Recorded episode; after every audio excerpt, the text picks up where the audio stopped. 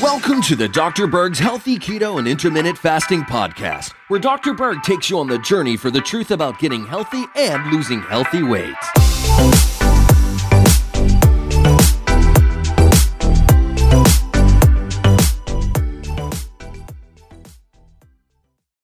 So in this video, I want to talk about nootropics and give you my opinion. Nootropics are cognitive enhancers, improving your memory, your creativity, making you feel more awake. So this works as a central nervous system stimulant. Now, here's the problem I have with this compound. As soon as you start taking it, it makes you feel great, and if you stop taking it, it brings you down and you have to take it again. And over time, you need more and more and more of it to create the same effect. And when you don't take it, you go lower and lower and lower. So you're actually becoming dependent on this pill to create this effect without really getting to the cause of the problem. Now, I have no problem recommending vitamins from food, herbs, amino acids, minerals, but when you start going into chemical compounds, um, you're going to start creating this effect right here.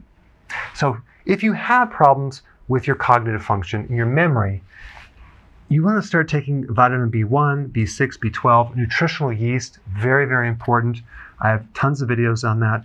DHA is the type of fat that's really good for your brain. It's an omega 3 fatty acid, and it's in fish oil, especially cod liver oil and salmon oil. Make sure it's wild caught. Get more sleep. You'd be surprised um, how some extra sleep will enhance your energy and your cognitive function.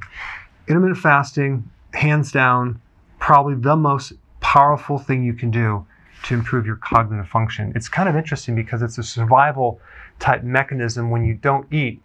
Your, your gene, these certain genes kick in there to cause you to be smarter probably just to survive better, you actually start growing more brain cells. So it's pretty interesting, okay?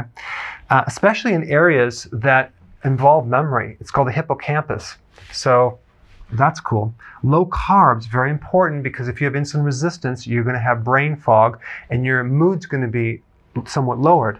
So going on a low carb, healthy keto is what you need to do. If you don't know anything about that, there's a link down below. And of course, exercise is going to be very important in improving your cognitive function, specifically aerobic exercise, long walks, more than even high intensity. All right, thanks for watching. Hey, if you're liking this content, please subscribe now, and I will actually keep you updated on future videos. Hey guys, I just want to let you know I have my new keto course just came out. It's a mini course. It covers all the basics and how to do it correctly.